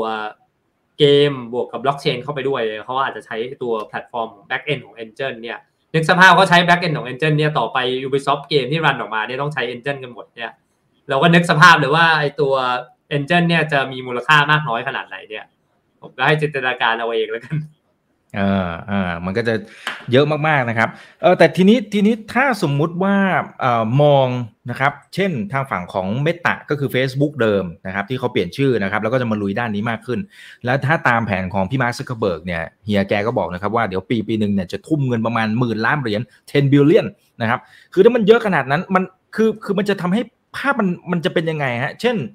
ทุกคนต้องไปอยู่ออนบอร์ดอีโคซิสเต็มของเขาหรือไงไอเหรียญที่เราว่ากันไปเมื่อกี้ที่บอกว่าบลูชิป3เหรียญเนี่ยมันจะยังมีตัวตนอยู่ไหมคือยังไม่ค่อยเห็นภาพตรงนี้เท่าไหร่ครับที่จันเจมันยังไงหรือสุดท้ายมันก็ยังอยู่ของมันเองไอโลกของเมตาเวิร์สเนี่ยสุดท้ายมันต้องมีการคอนเนคกันหรือว่าต้องบริดจ์ไปมาการหาสู่กันได้ผมว่าจริงๆนั่นเป็นคีย์เลยนะถ้าเอาจริงๆถ้าใครพยายามจะทำเมตาเวิร์สแบบที่ว่าเป็นระบบปิดแล้วกันผมว่าอาจจะไม่ค่อยเวิร์คเท่าไหร่เพราะว่าในโลกของตอนนี้เราก็ยังอยู่ในช่วงของเรียกว่าเว็บ 2.0 แล้วกันก็เป็นเหมือนคล้ายๆ information age แต่ว่าถ้าเราจะขยับไปอีกโลกหนึ่งครับก็คือโลกต่อไปที่เราจะกำลังก้าวสู่กันก็คือจะเป็นโลกของเว็บ3.0 ที่จริงๆมีหลายๆท่านเคยพูดไปแล้วก็คือว่าถ้านิยามของเว็บ 3.0 คืออะไรครับก็คือเอาจริงๆเลยก็เป็นเรื่องของตัว sharing ownership economy แล้วกันก็คือผมว่าเจ้าของใช่เจ้าของคือมันจะเป็นทุกคนมีสัดส่วนเป็นเจ้าของไม่ได้เป็นเจ้าเดียวแล้วก็คือเราเห็นได้อย่างเทรนด์เกมมิ่งครับก็คือว่าตอนนี้อ่ะเกมค่ายใหญ่ถึงแม้แต่ก่อนเนี่ยเกมบริษัทยักษ์ใหญ่ที่ก็สร้างเกมขึ้นมาเนี่ยเขาขายไอเทมเขาทำอะไรทุกอย่างเงินก็จะเข้าตัวบริษัทแม่หมดสุดท้ายแล้วแต่พอมันเป็น sharing หรือว่า ownership economy ที่มันกระจายศูนย์ขึ้นมาอย่างเงี้ยคนอย่างเราเนี่ยเราก็มีส่วนร่วมด้วยโดยการที่เราถือเหรียญของแพลตฟอร์มนั้นก็คือเป็น governance token หรือว่าเป็นมีส่วนร่วมอะไรที่สร้างกิจกรรมและ enable growth ของเขาผมว่าตัวมาร์กเองเขาก็เห็นถึงเรื่องของ NFT และ Blockchain นะที่ผมฟังการแถลงข่าวของเขาวันนั้นอยู่ผมก็เชื่อว่าสุดท้ายแล้วแหละถึงแม้เขาจะมี Metaverse ของเขาเองนี่แหละ สุดท้ายแล้วคนก็ต้องการหลายๆที่อยู่ดีแหละมันไม่ได้เป็นแบบเหมือนที่เป็นแบบโซเชียลมีเดียที่เราจะอยู่ในที่เดียวอย่างเงี้ยผมมองนะแต่ว่าเรื่องของ experience center หรือว่าการที่อยู่ในโลกเสมือนเนี่ยมันก็จะมี feeling ไม่เหมือนกันในแต่ละแพลตฟอร์มคือเนี่ยในสภาพแบบอยากจะแบบเดินเล่นเป็นอวตารก็ไปที่แซนต่อไปก็อาจจะมีแพลตฟอร์มอื่นขึ้นมาก็ได้ที่เราต้องใส่ VR ใส่แว่นเนี่ยถึงจะไปเล่นเป็นโลกเสมือนได้อย่างเงี้ยสุดท้ายมันก็จะมีพัฒนาต่อไปเรื่อยๆผมว่าแล้วมันก็แค่ว่าเหมือนที่เราพูดกันในยุค Facebook เนี่ย Facebook เกิดขึ้นมาเนี่ยเจ้าอื่นไม่ต้องเกิดเลยอย่างตอนที่ Snapchat เข้ามาใหม่ๆ Instagram มาแล้วหรือว่า TikTok เองมันก็จะมีคนที่มา create โซเชียลมีเดียแต่มาอีก angle นึงมากกว่าก็คือเนี่ยอย่าง Facebook เขาก็มองว่าเป็นคอนเทนต์ที่ให้คนเขียนและไลฟ์กันได้ TikTok นี่มองว่าเป็นแบบว่าเป็นวิดีโอสั้นๆเนี่ยคนแต่ก่อนที่เราพูดกันว่าเราจะไปทำแพลตฟอร์มสร้างวิดีโอสั้นนะคนก็จะบอกอ้าวมี Facebook อยู่แล้วจะไปทำไมอย่างเงี้ยใช่มั้ยผมว่ามันจะเป็นเรื่องของการตอบโจทย์ของอีกรูปแบบหนึ่งแล้วกันความต้องการของคนที่ไม่เหมือนกันแล้วกันสมมติถ้าเราจะต้องการทุกอย่างที่แบบมีคนใช้เยอะอยู่แล้วอย่างเงี้ยอาจจะ Facebook ก็เหมาะดีหรือว่าถ้าเราต้องการ experience แบบขายภาพวาดศิลปะทำเป็น experience center จริงๆก็คือว่าเราสามารถสมมติผม create แบบ crypto mine office ใน Sand ขึ้นมาเนี่ยแล้วก็สร้างเป็น experience center ต่างๆไม่ว่าจะเป็นเรื่องของ learning education เป็นRM consultant อย่างเงี้ยก็อยากจะลงทุนเนี่ยมาปรึกษาในนี้ได้เลยอย่างเงี้ยเราก็จะมีคนนั่งอยู่ในนั้นตลอดเวลาเป็น investment center อย่างเงี้ยไม่ต้องไปหาในชีวิตจริงกันแล้วเนี่ยมาเจอกันที่นี่แล้วก็เดินมาหาตลอดเวลา24ชั่วโมงก็ได้อย่างเงี้ยก็จะมีอาจจะมี AI bot มาช่วยด้วยอย่างเงี้ยผมว่าการ business model มันต้องเปลี่ยนไปเรื่อยๆครับพวกนี้มันก็จะมีช่องทางในการหาเงินทั้งแต่โลกไม่ว่าจะเป็น SME หรือว่าธุรกิจใหญ่อ่ะผมว่านะก็นึกสภาพถ้าคุณเป็น SME ขายแบบของไทยอะไรอยู่อย่างเงี้ยแล้วก็ไปสร้างแพลตฟอร์มขึ้นมาไปสร้างหน้าร้านบนแซนอย่างเงี้ยมาแล้วพอคนเข้าไปเดินเยอะๆคนอาจจะชอบก็ได้แล้วก็believe ในงานนี้ขึ้นมาหรือว่าอยากจะซื้อของพวกนี้ก็สามารถกดซื้อได้เหมือนกันก็เป็นอีก distribution channel อีกอันนึงอ่ะครับง่ายๆเลยครับเอ๊ะอย่างงั้นถ้าสมมุติมันเกิดภาพอย่างนั้นจริงโอเคเฮียมาร์ค ซัคเคอร์เบิร์กเกิดนะครับทำแล้ว success นะครับเจ้าอื่นเจ้านั้นเจ้านี้มาอาจจะเป็น Snapchat 2ด้วยนะครับมีเดี๋ยวขั้นคุณกิจนิดนึงได้ครับผม Microsoft ด้วยบางที่เขาทำกันอยู่เนี่ยใช่ๆๆประกาศละนะครับแล้วก็มีจริงๆมีค่ายจีนด้วย Tencent Alibaba นะครับหลายค่ายก็พยายามที่จะพัฒนากันอยู่เนี่ยนะครับสมมุติว่ามันเกิดขึ้นได้จริงนะครับมันก็จะมีเนี่ยพวกรายใหญ่ๆนะครับทีนี้มันมีอยู่หลายมุมที่อยากจะให้พี่สัญเจได้แชร์กันนะครับ1คือพอมันมีรายใหญ่โอเคมันอาจจะเกิดขึ้นได้เพิ่มเติมนะอาจจะมีเบอร์3เบอร์4เบอร์5เบอร์6แต่มันก็มีไม่กี่รายอ่ะมันมีไม่กี่รายทีนี้ผมไม่แน่ใจว่าในมุมของเช่น regulator ทั้งในระดับโลกนะเขาจะยอมให้มันมีแค่นี้เหรอแล้วเนี่ยไม่กี่เจ้ามันจะสามารถกุมโหแทบจะอำนาจเศรษฐกิจอะไรหรือความคิดหรืออะไรต่างๆเนี่ยมันจะสามารถโหบิดเบือนหรือว่าโน้มน้าวเราให้มันไปทางสิ่งที่เขาต้องการซึ่งจริงๆมันกำลังเกิดขึ้นแล้วด้วยซ้ำนะครับในโซเชียลมีเดียต่างๆเนี่ยแต่ว่าสมมติมันเกิดโลกนั้นมันยิ่งน่าจะซีมเลสมากกว่านั้นหรือเปล่านะครับในประเด็นที่1 นะครับแล้วก็อย่างเอาประเด็นนี้ก่อนก็ได้ครับแล้วเดี๋ยวไปอีก1ประเด็นนะครับเอาตรงนี้ก่อนก็ได้ครับพี่สัญเจคิดว่ายังไงมีหลายท่านก็ถามด้วยแล้วข้อเสียคืออะไรจริงๆผมว่ามันเป็นเรื่องที่น่ากลัวนิดนึงเหมือนกันนะครับเรื่องของ privacy แล้วก็ data ของเราที่จะเข้าไปอยู่ใน metaverse อ่ะครับเพราะว่าต้องเรียนตามตรงก็คือว่ายิ่งเราไปอยู่ใน metaverse มากขึ้นเนี่ยมันก็จะมีเรื่องของผมจะเรียกว่า metaverse ID แล้วกันอันนี้เป็นคำที่ว่าอาจจะมีคนเคยพูดมาแล้วนะพวกเราเองก็ชอบพูดกันเองก็คือว่าต่อไปแล้วถ้าเป็น metaverse ID คืออะไรก็คือว่าแพลตฟอร์มพวกนี้สามารถแท็กได้หมดเลยว่าการจับจ่ายใช้สอยของเราเนี่ยในโลก Metaverse มีอะไรบ้างมันก็จะเป็น Big Data มหาศาลเลยว่าคนๆนี้ชอบทำอะไรspend time กับ experience แบบไหนมากที่สุดก็จะเป็นลิงก์ไปเรื่องของแอดแล้วก็ Personal Data Privacy เนี่ยผมว่าเป็นจุดสำคัญมากซึ่งตอนนี้มันก็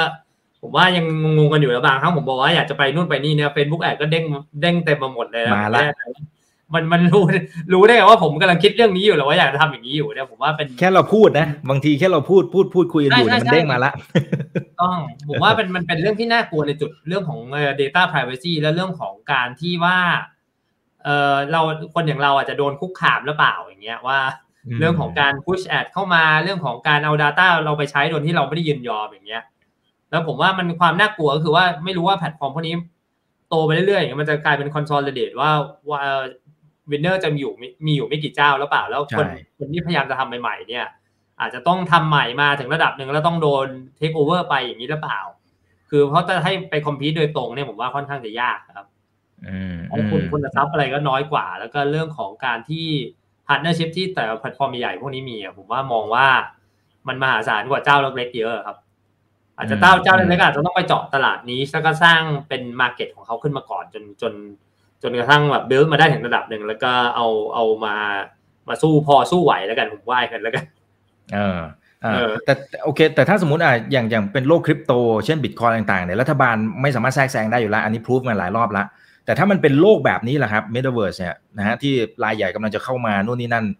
มันน่าจะมีมุมไหนที่เขาแทรกแซงหรือว่าเข้ามาห้ามปรามอะไรต่างๆได้ไหมครับเพราะอีกนัยยะหนึ่งจริงๆอำนาจของทางรัฐบาลหลายๆรัฐมันก็คงจะลดลงเหมือนกันนะผมว่าจริงๆก็ต้องเข้ามาแทรกแซงแหละนะต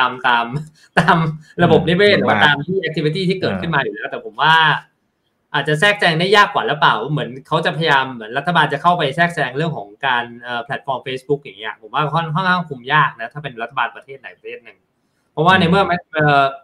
มตาเวิร์สมันอยู่ที่บริษัทหนึ่งเนี่ยแล้วบริษัทนั้นไม่ได้อยู่ใน jurisdiction ของประเทศนั้นเนี่ยคุณจะคุมยังไงเนี่ยผมว่าเป็นเรื่องของการที่จะคุมเรื่องของพวกนี้มากกว่าว่า jurisdiction แต่ละอันยังไงเราก็เห็นอยู่นะกับเคสของ Facebook และแม้ Twitter ก็ตามครับมันก็มีประเด็นเรื่องของการเมืองเยอะแยะเต็มไปหมดว่าคนโพสต์เรื่องการเมืองเข้าไปเนี่ยเขาจะไปปิด Facebook Page นั้นเขาก็ปิดไม่ได้ Facebook ก็ไม่ยอมอย่างเงี้ยแต่สุดท้ายแล้วผมว่าถ้าเป็นโลกของไอ้ถ้าเป็นองค์กรเนี่ยมันก็ยังมีตัวกลางแต่ว่าถ้าเป็นเรื่องของ Decentralized Economy จริงๆถ้าเรามีแพลตฟอร์มที่เป็น Metaverse แล้วเป็นดาวจริงๆเนี่ยผมว่าเป็นเรื่องน่าสนใจมากๆเลยเพราะตอนนี้รัฐบาลไหนก็ไม่มีทางปิดเลยมันได้แล้วไม่มีใครทำอะไรกับมันได้ด้วยผมว่ามันก็จะมีการแค่แบบว่าอย่างมากก็เลยก็บล็อก VPN นะครับที่ทำได้สมมติว่ามันก็อาจจะมีโลกเมตาเวิร์สเกิดขึ้นมาก็ได้สำหรับบล็อกเชน only อย่างงี้ก็เป็นไปได้เหมือนกันที่เป็นเมตาเวิร์สแบบดาวจริงๆครับโอ้จะมีเรื่องของ data privacy แล้วเอา wallet เราไป connect อย่างเดียวเนี่ยแล้วก็ข้อมูลเราก็ไม่หลุดแล้วก็อยู่ในนั้นไปอย่างเงี้ยก็จะมีการตอบโจทย์คนหลายแบบเลยผมว่าบางคนก็อาจจะไม่ได้มายเรื่อง data privacy มากน้อยขนาดนั้นแล้วถ้ามันเป็นผลกระทบในเชิงของ economy ของเศรษฐกิจนะครับพี่สัญเจอย่างโลกส่วนหนึ่งสมมติว่าคนย้ายไปอยู่ในนั้นจริงๆโดยเฉพาะคนรุ่นใหม่เนี่ยนะซึ่งเงินมันคงตามไปนะโลกโฆษณาโน่นนี่นั่นมันก็คงตามไปตรงนั้นอย่างนี้ไอ้โลกปัจจุบันที่เราใช้ชีวิตกันจริงๆเนี่ยเศรษฐกิจมันจะยังไงฮะให้ภาพหน่อยครับว่ามันจะลดลงเหรอฮะเม็ดเงินจะย้ายตรงนั้นไหมหรือมันแค่เป็นอีก S curve นึงเฉยๆที่มันจะเกิดขึ้นมาเป็น on top จากปัจจุบันอาจจะไม่ได้ลดหรอกมันเป็นยังไงฮะผมว่าจริงๆตอนนี้คนทำธุรกิจรุ่นใหม่ๆแล้วกันหรือว่าคนที่พยายามทำธุรกิจอะไรสักอย่างที่เป็น SME แล้วกันนะครับก็ต้องมองถึงภาพใหญ่มากขึ้นนะครับแล้วก็มองว่าคือตลาดที่เราอยู่ไม่ใช่เป็นแค่ตลาดของตัวเองโดยเฉพาะละคือถึงแม้เราทำธุรกิจอะไรก็ช่างในวันนี้เราต้องมองไปถึงเรื่องของ global market มากกว่าก็คือแล้วเอาแพลตฟอร์มไหนก็ได้ที่เราจะเอาไอ้ของสินค้าของเราไปครับเพื่อขายให้คนทั่วโลกได้ซึ่งผมมองว่าถ้าเราจะคอมพีทแค่ว่าเปิดหน้าร้านมาขายให้คนที่เดินผ่านเนี่ยผมว่ามันค่อนข้างจะยากแล้วที่จะทำอย่างนั้นแล้วก็ไปคอมพีทแล้วจะหารายได้ได้มากพอซึ่งผมว่าตอนนี้ครับมันก็ต้องเป็นอยู่ที่ว่าเราเรียนรู้และใช้ creative skill แล้วเพราะซึ่งนึกตามตรงนะตอนนั้นถ้าเป็น 5-6 ปีที่แล้วเราก็คงไม่นึกภาพนะว่าคนจะมาไลฟ์ขายของบน Facebook เนี่ยถ้าผมบอกคนอีกกัน6ปีที่แล้วก็ได้เนี่ยว่าเดี๋ยวต่อไปเนี่ยขายไลฟ์บน Facebook ขายไลฟ์ขายของบน Instagram หรือว่าโพสต์ Instagram ขายของเนี่ยคือเราคงนึกภาพไม่ออกแต่ว่าถ้ามันเป็นโลกของ Metaverse เนี่ยมันอาจจะเป็นอีกเลเวลนึงเลยนะให้เราลองสินค้ากันได้แล้วก็ให้ดูด้วยว่าเนี่ยสินค้าที่เราซื้อเนี่ยออกมาเป็นยังไงบนตัวเราอย่างเงี้ยหรือว่ามีการดูสินค้าใกล้ชิดมากขึ้นหรือว่ามี experience มันอย่างเงี้ยแล้วก็มีเป็นแม่ค้ามาอธิบายเลยเป็นโลกอวตารอย่างเงี้ยผมว่ามันก็เป็นโอกาสของคนนะครับที่เป็นการสร้างธุรกิจแล้วก็สร้างเป็นเรื่องของเศรษฐกิจยุคใหม่แล้วกันผมจะมองอย่างนี้มากกว่าว่าเนี่ยเราเห็นคนเกิดจาก Facebook เยอะแยะเต็มไปหมด Facebook Influencer ต่างๆที่เขาขายของเก่งทำยอดขายได้เป็นล้านๆพันล้านบางครั้ง product ไม่มีอะไรด้วยถ้าเรามองผ่านๆนะบางครั้ง product อะไรก็ไม่รู้เราก็ยังงงๆอยู่ว่าทำไมคนถึงไปซื้อผมว่ามันเป็นการสร้างจุดขายของตัวเองมากกว่าแหละนึกสภาพผมอยากจะไปขายแบบอะไรสนิเกอร์บนโลก Metaverse อย่างเงี้ยผมต้องทำไงผมอาจจะมีลูกเล่นของผมมีการแจกของแจกเหรียญหรือว่าทำไลฟ์หรือทำexperience center อะไรทุกอย่างอย่างเงี้ยหรือว่าจะทำแบบแบรนด์เนมเสื้อผ้าของผมหรือว่าจะขายของแบบ O-Top เลยก็ได้อย่างเงี้ยไปขายบน Metaverse อย่างเงี้ยแล้วก็ลองขายดูมันก็เกี่ยวกับเรื่อง packaging แล้วก็เรื่องของ branding แหละผมว่านะแล้วการเข้าใจแล้วก็ เป็นการเข้าถึงตลาดที่ใหญ่ขึ้นแล้วกันผมว่านี่เป็นว่าให้คนมองเป็น opportunity มากกว่าแหละพี่เดี๋ยวเราต้องศึกษาเพิ่มนะเดี๋ยวผมขอ2คำถามสั้นๆนะครับมีหลายท่านถามเข้ามา Solana เกี่ยวอะไรหรือไม่อย่างไรเกี่ยวกับ Metaverse ทำไมมันขึ้นซะสวยงามเชียว Solana เกี่ยวอะไรกับ Metaverse ผมว่าไม่ได้เกี่ยวมากนะแต่ว่ามีเรื่องของไลฟ์สไตล์แล้วอยู่นะครับผมว่าจริงๆ Solana ก็เป็นแพลตฟอร์มบล็อกเชนอันหนึ่งแล้วกันที่คนสนใจมากขึ้นที่กระแสขึ้นมาที่ผมตาม Solana ตั้งแต่อยู่แบบไม่ถึงดอน2ดอนเลยด้วยมั้งแต่ว่าโอ้ก็คือตอนนั้นมันมีประเด็นที่ว่าตอนนั้นได้เก็บไหมครับตอนนี้ก็ยังมีอยู่ครับยังถือไว้อยู่ครับแต่ว่ามีเล็กๆปิดไปบ้างนะครับแล้วตามสไตล์นักเทรดหรือว่าการตามที่เราต้องทำกำไรไปแล้วอันนี้พูดตามตรงเพราะว่าอย่างที่ข้อสนใจน่าสนใจของโซลาร่าก็จะเป็นเรื่องของตัวแซมที่เขาแซมแบงก์เฟิลเนี่ยที่เขาเป็นเจ้าของexchange FTX อยู่ที่ Back Project นี้อย่างชัดเจนจริงๆผมเห็นเรื่อง Solana แรกก็คือว่ามีดราม่าแล้วกันแซมกับTwitter อีกคนหนึ่งชื่อว่า Coin Member เขาทะเลาะกันอยู่คนหนึ่งก็บอกว่าถ้า Solana ตอนนั้นน่ะ$2เขาจะช็อตให้หมดมือเลยแซมก็บอกลองช็อตดูสิมันแน่จริงก็ลองช็อตให้หมดมือตอนนี้ช็อตเลยตอนนี้ช็อตเลยจาก$2เนี่ยมาถึง$240-$250ครับครับทีนี้อีกอันนึงนะครับที่ย้อนกลับไปในภาพของพี่สันเจเมื่อกี้จริงๆแล้วมันจะมีหลายเหรียญที่อยู่บน Ethereum นะครับอย่างนี้แทนที่เราจะไปเบสว่าไอ้เหรียญนั้นเหรียญนี้จะมาไอ้3 blue chip จะมาเดี๋ยวไอ้มันจะมีเบอร์ที่4เบอร์5หรือไอ้3อันมันจะตกจริงๆเราไปซื้อ Ethereum ตัวเดียวจบเลยมั้ยฮะก็จบเหมือนกันนะถ้าคิดอย่างนั้นก็ได้เหมือนกันนะจริงๆถ้ามองมุมนึงอ่ะครับอย่างถ้าดูแพลตฟอร์มอย่างตัว OpenSea อย่างเงี้ยก็เป็นตัวที่ทำรายได้ Ethereum เยอะพอสมควรแล้วตอนนี้ OpenSea ก็คือเป็นในที่มันขาย Digital NFTกันนะครับตอนนี้รู้สึก revenue ของ OpenSea เนี่ยน่าถล่มทลายแล้วผมจำไม่ได้แล้วเท่าไหร่นะครับถ้าเป็น OpenSea นะครับใน30วันที่ผ่านมาเนี่ย revenue อยู่ที่$143 ล้านนะเท่าไหร่ 4,000 ล้านนะครับ 4,000 ล้านบาทนะ 4,000 ล้านบาทเนี่ยเราเจอบริษัทไหนไหมที่ทำรายได้ถึง 4,000 ล้านบาทเนี่ยทำไม่นับพวก Facebook กับผมว่านึกไม่ออกอ่ะถ้าไม่นับพวก Facebook Alphabet อะไรพวกนั้นนึกไม่ออกอ่ะใช่ก็คือเป็นแบบแพลตฟอร์มที่แบบท็อปของ Ethereum ไปแล้วตอนนี้ที่เป็นแบบว่าหารายได้ที่ Ethereum อ่ะครับแล้วถ้าเป็นเรื่องของแพลตฟอร์มที่น่าสนใจช่วงนี้ที่ผมกำลังศึกษาอยู่ก็จะเป็นเรื่องของมี DeFi 2.0 นะครับที่คุยกันไปบ้างใน internally ในทีมนะครับแล้วจะเป็นแพลตฟอร์มแบบพวกไอ้ Solana พวก Layer 1ก็น่าสนใจแล้วหลายๆตัวแต่ Layer 1ผมยังมองว่าตอนนี้มันราคามันขึ้นไปค่อนข้างจะเยอะแล้วพอสมควรอย่างถ้าเป็น Solana อย่างเงี้ยมันขึ้นมาจาก2เหรียญเป็น254เนี่ยผมก็ไม่แน่ใจว่าเราจะไปรับมีดเขาหรือเปล่านะแล้วมันจะขึ้นไปถึงเท่าไหร่แต่ผมว่ามันจะมีอีกเซกเตอร์นึงของ Layer 1นะครับที่ว่าเรายังไม่พูดถึงกันเยอะที่อาจจะเป็น Layer 1 2.0 ก็ได้เราจะเรียกอย่างนี้ก็ได้เป็น Layer 1ที่แบบmarket cap ต่ำๆลงมาหน่อยที่ผมศึกษาอยู่อย่างแล้วค่อนข้างน่าสนใจมากก็จะเป็นตัวของที่ชื่อ Avalanche Avalanche จริงๆผมมองว่าตัวโปรเจกต์นี้ครับมันมีพวกนักพัฒนาหรือว่าพวกโปรเจกต์ก็เริ่มย้ายเข้าไปใน Avalanche Chain เยอะพอสมควรแล้วก็ได้ความยอมรับอะไรแตกต่างพอดีมีลองไปเล่นในแพลตฟอร์มตัวหนึ่งด้วยของเขาชื่อ Trader Joe XYZ ก็ใช้งานได้ดีแล้วก็เล่นง่ายเหมือนกันแล้วก็อีกตัวหนึ่งที่ผมค่อนข้างศึกษาอย่างจริงจังอยู่ก็จะเป็นชื่อว่า MINA ครับ MINA ครับแต่ MINA นี่ต้องบอกไว้ก่อนก็คือเป็นlong term นะครับอันนี้ของผมก็คือว่าเพราะตอนนี้ product เขายังไม่มีอะไรมากแล้วก็กำลังรอเรื่องของ Q1 ออกมาอยู่ว่า Q1 รู้สึกว่าเขาจะมีการ bridge เข้าไปตัว Ethereum ขึ้นมา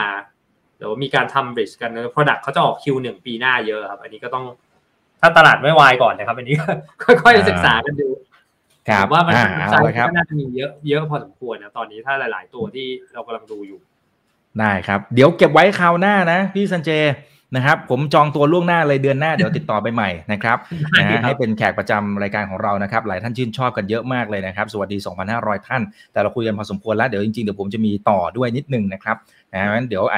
วันนี้อาจจะขอลาเท่านี้ก่อนนะครับแล้วเดี๋ยวให้พี่สัญเจผมว่าเตือนหน่อยดีกว่าเพราะว่าในตลาดเนี่ยต้องยอมรับเหมือนกันนะพอพวกเหรียญพวกนี้มันวิ่งมาเยอะอย่างพี่สัญเจศึกษามาเยอะนะแต่หลายท่านอาจจะคิดว่าเฮ้ยโดนกาวหน่อยแล้วก็เอาละนะฮะก็ขึ้นรถไปกับเขาด้วยไอตอนที่ได้กำไรมันก็โอเคไงพี่สัญเจแต่ว่าตอนที่มันลงมันเละเนี่ย มันหาคนกาวไม่เจอแล้วอ่ะใจหายไปเลยนะครับใจหายเหมือนกันอ้าวขอสัก1นาทีครับเตือนนักลงทุนหน่อยครับแล้วเดี๋ยวเดือนหน้าเราจริงๆแล้วผมก็พูดตลอดนะครับว่าเราตอนเราลงทุนในเรื่องของคริปโตเนี่ยเราต้องมองไว้เลยว่าอันนี้ความเสี่ยงมันค่อนข้างสูงมากแล้วก็อยู่ในช่วงด้วยว่าที่เราไปซื้อถ้าส่วนตัวผมนะผมจะไม่ค่อยซื้อเหรียญที่มันall time high ไปแล้วก็คือตอนมันทำ new high เราจะไม่ค่อยไปแต่เราก็ต้องยอมรับนะเราก็อาจจะตกรถไปบ้างนะแต่เราก็ยอมที่จะตกรถดีกว่าที่ว่าเราจะไปรับมีดเขาแล้วกันผมว่าก็คือว่าถ้าเราซื้อเหรียญอะไรครับเราอาจจะต้องมีการศึกษาอย่างชัดเจนแล้วกันแล้วก็มีความเข้าใจในเหรียญแล้วก็ดู road map สิ่งที่ผมชอบดูนะคือ road map อย่างแรกแล้วดูเรื่อง partner แล้วดูเรื่องของ investor เขาคือ 3-4 อย่างเนี่ยแล้วก็ดูเรื่องของ token economic เขาด้วยคือผมว่าพอเราเห็น 3-4 อย่างเนี่ยเราจะพอจะเห็น traction ได้แล้วก็อีกอย่างนึงที่ผมชอบดูคือว่าผมจะชอบไปฟังสัมภาษณ์ของ CEO เขาอะครับตอนเขาไปพูดในเรื่องเหรียญเขาในแพลตฟอร์มต่างๆไม่ว่าจะเป็นอีเวนต์ต่างๆเราจะเห็นได้อย่างวิสัยทัศน์ของวิชั่นของ CEO ได้อย่างชัดเจนว่าเขาพยายามจะทำอะไรอยู่แล้วก็มันมีความเป็นไปได้มากน้อยขนาดไหนซึ่งผมว่าคนก็ถ้าสูบกาวก็เบาๆกันเนาะบ้างแล้วกันว่าถ้าบางครั้งเราเข้าไปจังหวะที่มันแบบว่าถึงแม้เหรียญมันจะดีจริงๆนะผมยอมรับว่าเหรียญมันแบบมันก็เป็น blue chip project จริงๆมันดีจริงๆแหละแต่มันไปตอนที่แบบมัน all time high สุดๆเนี่ยเราจะติดดอยนานเนี่ยผมว่าเราอาจจะต้องมีการ strategy นิดนึงว่าถ้าเราอยากจะทนไม่ไหวจริงๆอยากจะเข้าเนี่ยเราจะแบ่งมาเป็นแบบ 3-4 ไม้หรือเปล่าหรือว่าแล้วแต่สัดส่วนสมมุติเราจะเข้า100 บาทเราแบ่งมา25 บาทก่อนก็ได้อย่างเงี้ยแล้วค่อยๆดูกันไปว่าสมมติถ้ามันขึ้นไปเราก็ถือว่าได้กำไรแล้วแต่ถ้าลงมาก็เป็นโอกาสของเราที่จะซื้อเหรียญนั้นในราคาถูกขึ้นนะครับอันนี้ผมจะแบ่งอย่างนี้ตลอดแล้วก็อย่างที่ผมชอบแบ่งก็คือว่าผมจะขายเหรียญ 80% สมมติผมจะขายเหรียญตัวนี้หมดเลยนะผมจะขาย 80% แล้วก็ทิ้งที่เหลือไว้เลยโดยที่ว่าผมจะไม่กลับมาดูอีกแล้วว่าเกิดอะไรขึ้นกับมันเพราะว่าอันนี้เป็นการป้องกันการขายหมูของผมเพราะมันเคยเจอเหตุการณ์ไปครับว่าขายหมดเลยแล้วว่าเหรียญมันแบบพุ่งไปเยอะมากไปต่อเสียดายเราขายหมดทำไมถึงแม้เรามีเหลือไว้นิดนึงเราก็ถือว่าลุ้นต่อได้อย่างเงี้ยเราก็ดีใจไงอย่างนั้นก็ยังไปต่อนะใช่โอเคได้ครับเอาละฮะเดี๋ยวเดือนหน้าเรียนเชิญใหม่นะครับพี่สัญเจอันนี้จองตัวล่วงหน้านะจองตัวล่วงหน้าเลยนะครับจองออกอากาศแบบนี้แหละนะครับโอเคครับสนุกมากครับพี่เดี๋ยวฝากขอโปรโมทเรื่อง Blockchain Thailand ด้วยนะครับเดี๋ยวเอาเลยครับเอาเลยครับเชิญเลยครับแล้วเดี๋ยวมีงาน Blockchain Thailand นะครับตอนนี้เราก็ขายตั๋วอยู่นะครับก็ติดตามรายละเอียดได้ใน Blockchain ในเว็บไซต์Facebook Blockchain Thailand ของเรานะครับแล้วก็ปีนี้ก็จัดในโลกเสมือนเหมือนกันแล้วใช้แพลตฟอร์ม Gather Town นี่แหละเดี๋ยวมีคนอีกมาแจมด้วยเหมือนกันก็ใครไม่เคยเล่น Gather Town ด้วยไปมาแจมกันได้ตอนนี้ปีนี้เดี๋ยวผมจะมีรายชื่อสปีกเกอร์นี่ระดับประเทศเลยผมบอกให้ได้เลยแล้วระดับโลกก็มีมาด้วยนะครับปีนี้เนี่ยมีใครก็ฝากเพื่อนๆติดตามกันด้วยแล้วกันครับสำหรับอีเวนต์นี้ครับครับก็ไปสมัครกันได้นะครับจะได้ไม่พลาดนะเพราะไอ้เทรนด์เหล่านี้มันเป็นเทรนด์ที่เราต้องตามให้ทันน่ะนะครับมันก็จะมีเรื่องใหม่ๆเข้ามาเสมอๆนะครับแต่ถ้าเราติดตามไปเรื่อยๆนะครับเราก็จะรู้เท่าทันทั้งในมุมของการใช้ชีวิตด้วยนะการทำธุรกิจด้วยนะแล้วก็การลงทุนด้วยนะครับวันนี้ขอบคุณมากครับพี่สัญเจครับขอบคุณมากนะครับครับผมเดี๋ยวเดือนหน้าคุยกันใหม่ครับขอบคุณครับนะฮะเดี๋ยวช่วงนี้ก็พักกันก่อนนะครับเดี๋ยวอีกประมาณ 3-4 นาทีเดี๋ยวมี1ไลฟ์นะครับยังไงฝากกดไลค์กดแชร์กันด้วยนะครับ YouTube อย่าลืม Subscribe กดกระดิ่งด้วยนะครับสวัสดีครับ